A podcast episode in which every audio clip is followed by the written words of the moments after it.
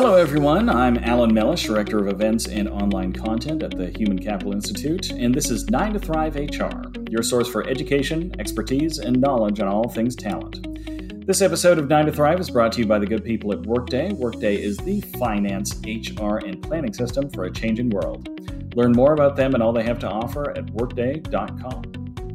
Today, my guest is Senior Vice President, People and Performance Evangelist at Workday, Greg Pryor. Greg, welcome to Nine to Thrive.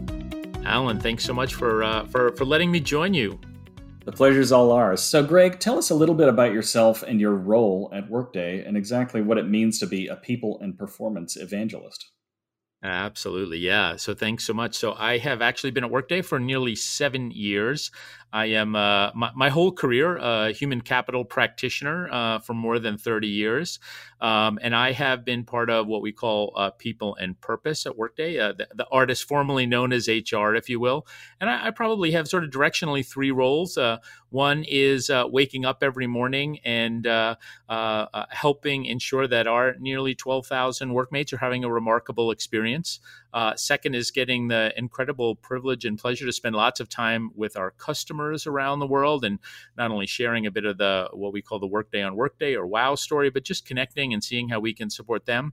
And then uh, the third element is is I have the uh, opportunity to spend lots of time with thought leaders in uh, in the world of human capital. So whether that's uh, folks like uh, my friend friend Amy Edmondson at, at Harvard, uh, Rob Cross at Babson, uh, Michael Bush at the Great Place to Work Institute. So I, I sort of swirl those three ideas uh, together.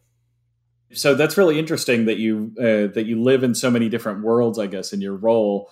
Um, what kind of conversations are you having with HR and facilities leaders in navigating? Your return to office strategy. A lot of people, you know, uh, as we know, it's COVID times right now, but there's, uh, you know, COVID is not the same in, say, Minneapolis as it is in Rome, Italy, as it is in someplace in China. So it's probably evolving, and you've got to take a lot of factors into uh, into account depending on where you are in the world. So talk to us a little bit about how your conversations with those folks are are evolving. Absolutely, you know, Alan could not be more true. I was I was with a group of CHROs uh, from South Africa a few weeks ago. We were doing an event, and um, uh, you know, while this is a, a, statement that's become sort of popular, uh, a CHRO for one of the largest financial services company in South Africa, you know, shared this with the group. She said, clearly, while we're all in the same storm, we're in very different boats. And to your point, uh, you know, could not be more different our experience for our workmates in New Zealand versus New York on a whole variety of fronts. And so the importance of sort of, if you will, meeting people where they are, um, understanding local context, um, I think, you know, has always been important, but now is more important than ever. And you know, as we look at data and some of the other things, to be able to understand, uh, you know, the very different context. Uh, uh, where are we having hot zones still? You know, unfortunately, from a disease. What are urban versus suburban uh, areas look like? And then, to your point, you add the the global context. Uh, you know, the ability to have a breath, a sense of what's happening in sentiment across all of those dimensions. Uh, I don't think has ever been more important than today. Yeah, and and you think it's not just looking at the sort of the caseloads, the all of that important epidemiological data is going to be important in kind of evaluating the options on the table, but then also, as I think you were starting to hint at, looking at the the the local sentiment in, among different populations of employees around, you know, um, how nervous or uh, how anxious are people about uh, returning to work, even if you know some people in the back room with a green eye shade kind of look at things and say, "Yeah, we could start uh, opening up the office and having people come back in." You have to also take into account the what people are thinking on the ground in terms of you know, I don't know if I would feel comfortable going back into the office just yet because my elderly mother lives with us or that Absolutely. kind of thing. So Absolutely. There are so many dimensions, Alan, to your point. You know, as we look at it, and we just got an amazing team who's able to look at that, but you look at the types of commuting. Um, do people need to or typically take uh, mass transit? Do you have elevators in those buildings? Do you have common areas?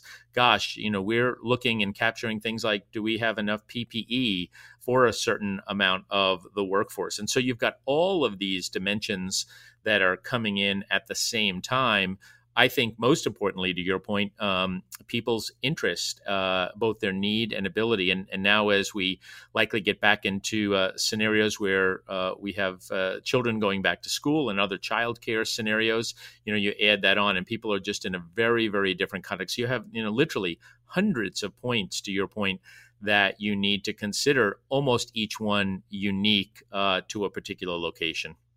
Yeah, and so just as um, individuals and families are kind of eh, looking to game things out and scenario plan a little bit, uh, what role is scenario planning happening at the corporate level, at the organizational level for you? Yeah, no, uh, and I think you know, um, you know, especially in times of uncertainty, and we're clearly all in a space where you know there is no playbook written for any of this. Um, we we couldn't have even imagined given as i mentioned earlier that that broad context scenario planning couldn't be more important the ability to to take all this data in and almost on a daily definitely a weekly and monthly um, perspective be able to look and say what what is happening in the world. Uh, I, I can't imagine. I mean, at least I'm not smart enough to hold all of these ideas in my in my head to know all of this context, and then as well to engage local uh, leaders in this context. And so the amount of stakeholders that you have now involved in these scenarios is is so much more than before. The amount of data points that you have, and so you know, I gosh, I can't imagine a, a, more important time to have scenario planning and to particularly using technology to scenario plan, crunch all that data for you, give you a perspective, and then so important to then layer the human judgment on top of that. Um, but you know, we're we're big believers in this idea of sort of prediction machines. Uh, three uh, economists out of Toronto wrote a wonderful book in that context. We're big fans of that. But let the machine learning, let the machines crunch this data because machines do that well, and then let humans do what humans do well, which is to put that human judgment. So we really like to think about automating and augmenting uh, using things like scenario planning and specifically technology and then elevating those essential human components on top of that from a from a human perspective couldn't couldn't be a more important time to have strong scenario planning capabilities I, I believe than today first of all i want to say i like the idea of the let's let the machines do what the machines are good at doing um, and let the humans do you know augment what humans can do. You know give people better data better analysis but then it's still people making the decision at the end of the day. And then and then two i was just th- it just occurred to me as you were talking one of the kind of freeing things about scenario planning that you know it, where you're say, looking at three or five different options or whatever however many options you're looking at what the future may present to you i think there's something freeing about the mental exercise of saying okay we're not going to get to a right answer. We're not going to look in a crystal ball and say, okay, this is, I can watch on a movie screen exactly how this is going to happen. And now I just have to do that. Um, it's more about saying what could happen. And if a couple of, if we can think, uh, think through a couple of plausible scenarios for this really important question we're trying to answer, now we can start, eh, like, even if it doesn't, scenario four doesn't precisely happen, we have something we have a plan in place for something that looks roughly akin to scenario four and we know we're not dealing with scenario three Absolutely, yeah. You know, there was a great not to geek out too much on this, but you know, Peter Schwartz many many years ago wrote a wrote a great book on this idea, um, and really used the the work. Gosh, back probably in the early '70s of um, uh, Arie de Geus, and uh, you know, they were doing scenario planning specifically around um, oil and oil shortages and a whole variety of things, and they laid out in that original work. Just to your point, not that you have to know every little piece, but broadly what could be possible broadly, how do you then think about if you've got highly probable, high impact uh, uh, scenarios? Do you have a directional plan for that? And you know, uh, one of the great stories in in in Schwartz's book there was the OPEC oil embargo.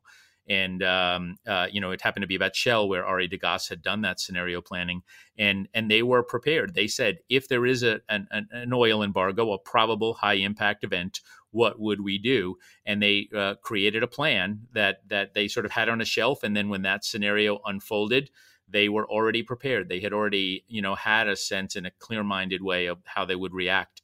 No, I can't. Again, I can't. At least I've been working for 30 years. Um, no more important time than to be doing that type of work right now.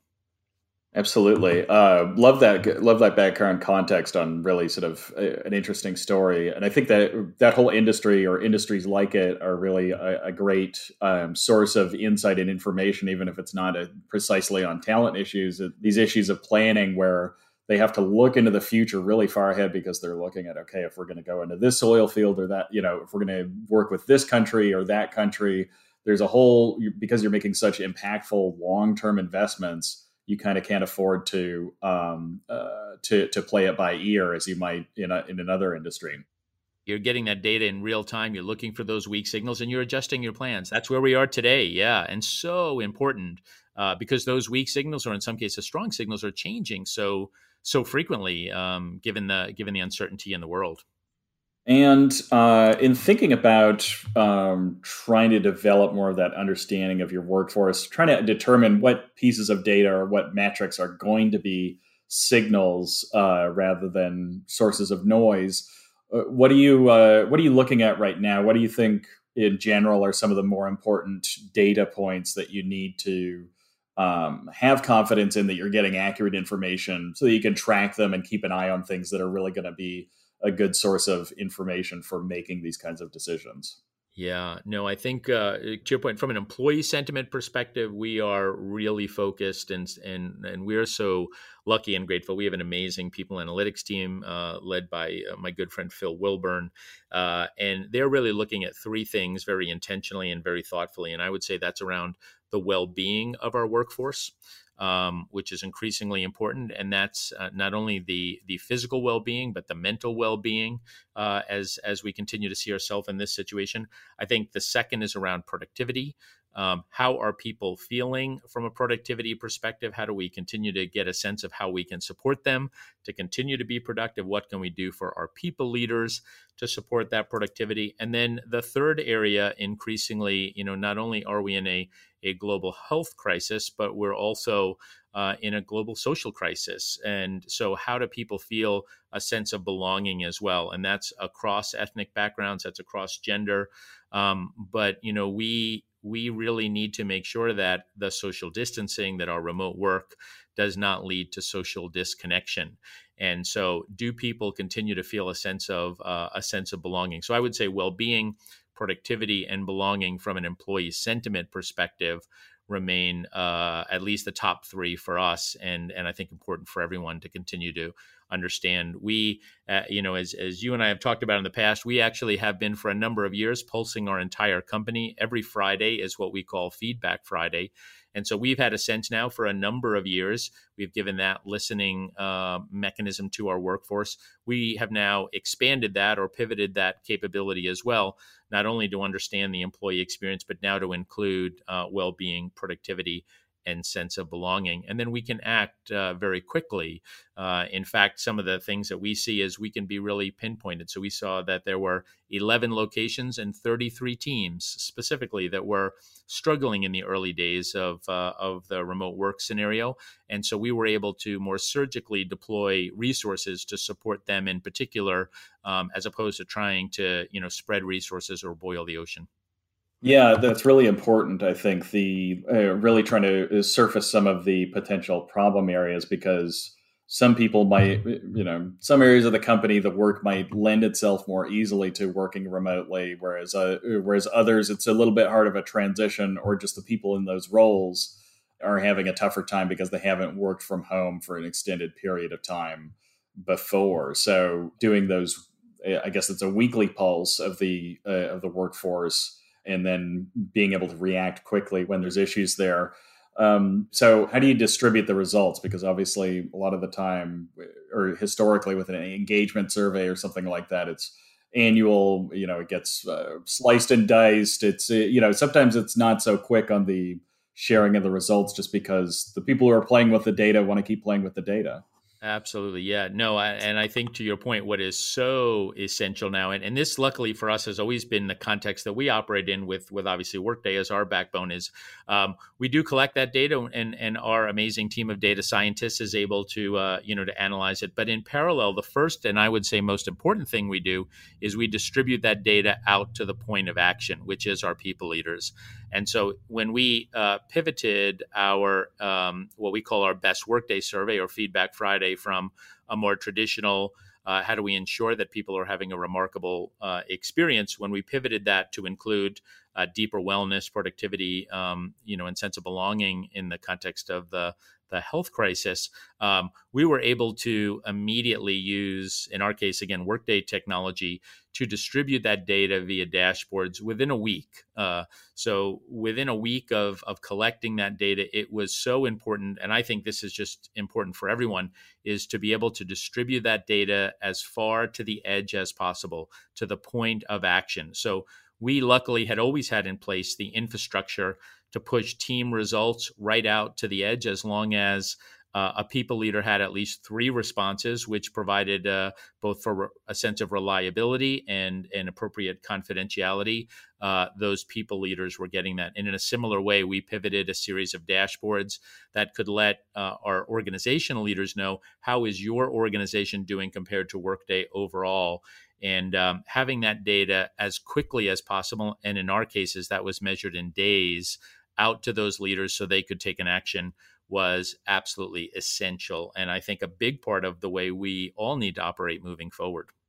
Yeah, I think even before the cluster of crises that we uh, experienced in the early months of this year and are still going through, I think we all recognized that the writing was on the wall before the, all of this that we needed to become a bit more adaptable and have more, as much as we can, more information in real time to take action in, in real time when it's still going to matter.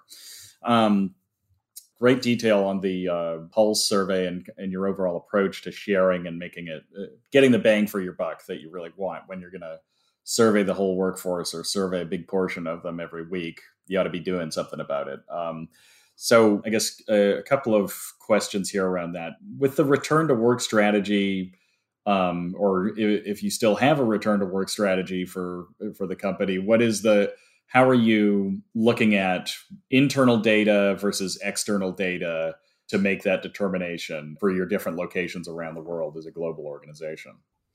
Yeah, and so we, to your point, eh, you know, it, it's important to have a uh, a mashup, if you will, and a perspective on both of those. So we're obviously taking in um, uh, data from Johns Hopkins and importing local data relative to uh, corona uh, hotspots. We're uh, even pulling in data, as I mentioned earlier, especially for cities that are heavily reliant on um, commuting infrastructure.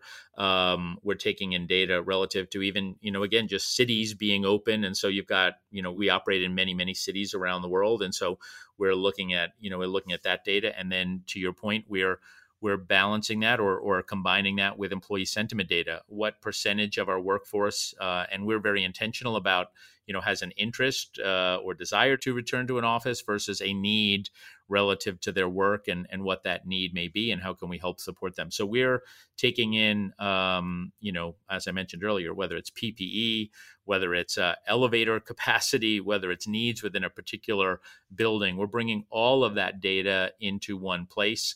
We're um, making that available to uh, to a local leadership board to be able to look at making those decisions in a very timely manner. And then we've actually used Workday technology to create something called a passport, where we can actually put on people's mobile phone uh, what is the status of your office, what's your personal status, um, where we may have specific requirements, whether someone has to have completed a particular, you know, body of learning to have a, an, an expectation, a realistic expectation of what is required in the office, or may have needed to complete some other type of attestation. So we're we're taking that data both at a at a location perspective and then equally from a workforce down to the individual perspective and bringing that all together to enable individuals to you know to be successful but obviously there's no way i don't think there's a way to do that or you need a lot of people to do that without the technology to do that and then literally displaying for as an example our our passport on people's mobile phones when I go into the office.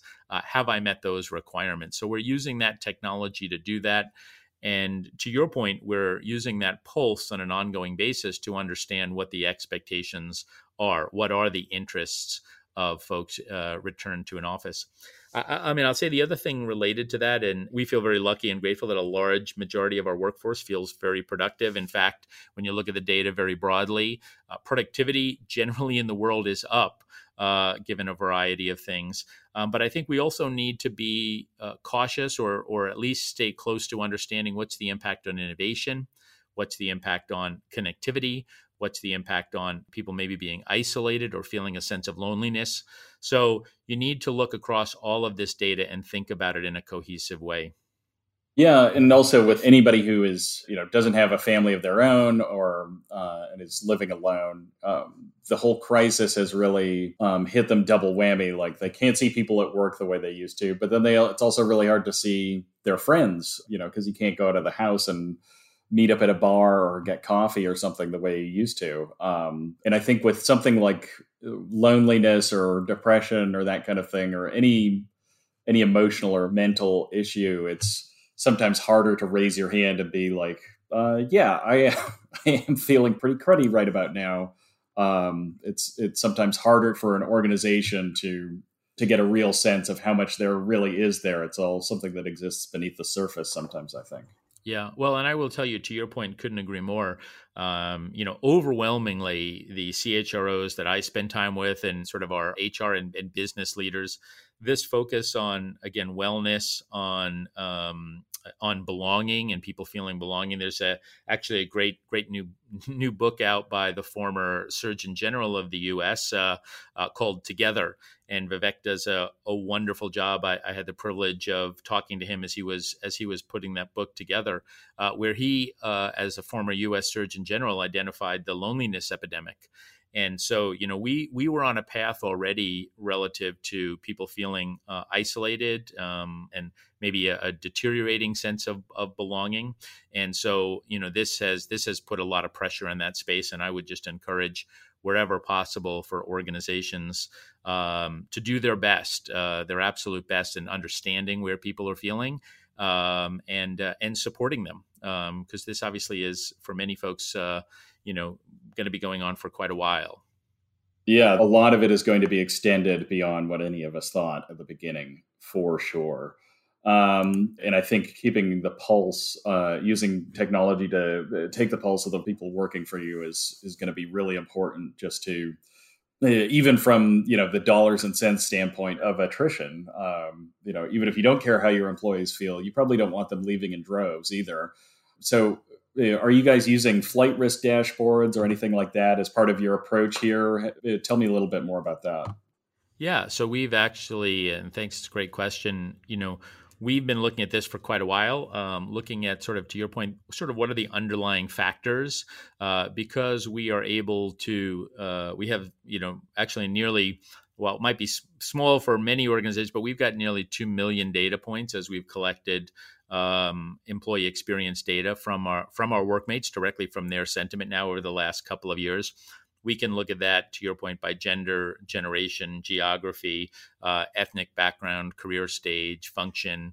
Um, so we're able to really understand what are the underlying items there. One of the things we found, obviously not as not as relevant anymore, but but not too long ago, we found that commuting time uh, really had an impact. That if I had a commuting time of more than, and specifically 55 minutes, um, I had to have a compromising or equally strong career value proposition for me to be at that organization. I needed to be getting, uh, I was sort of sacrificing on one hand relative to my commute time. And so I needed to be, uh, have a higher expectation of what I was getting back. So, uh, you know, we're able to look at the underlying factors there and then we very much do what we call sort of a, a culture sprint. So because we turn our survey every quarter, um, we then every quarter are able to really look at the results and say, where can we make uh, improvements? Where can we progress in supporting our workmates' uh, experience?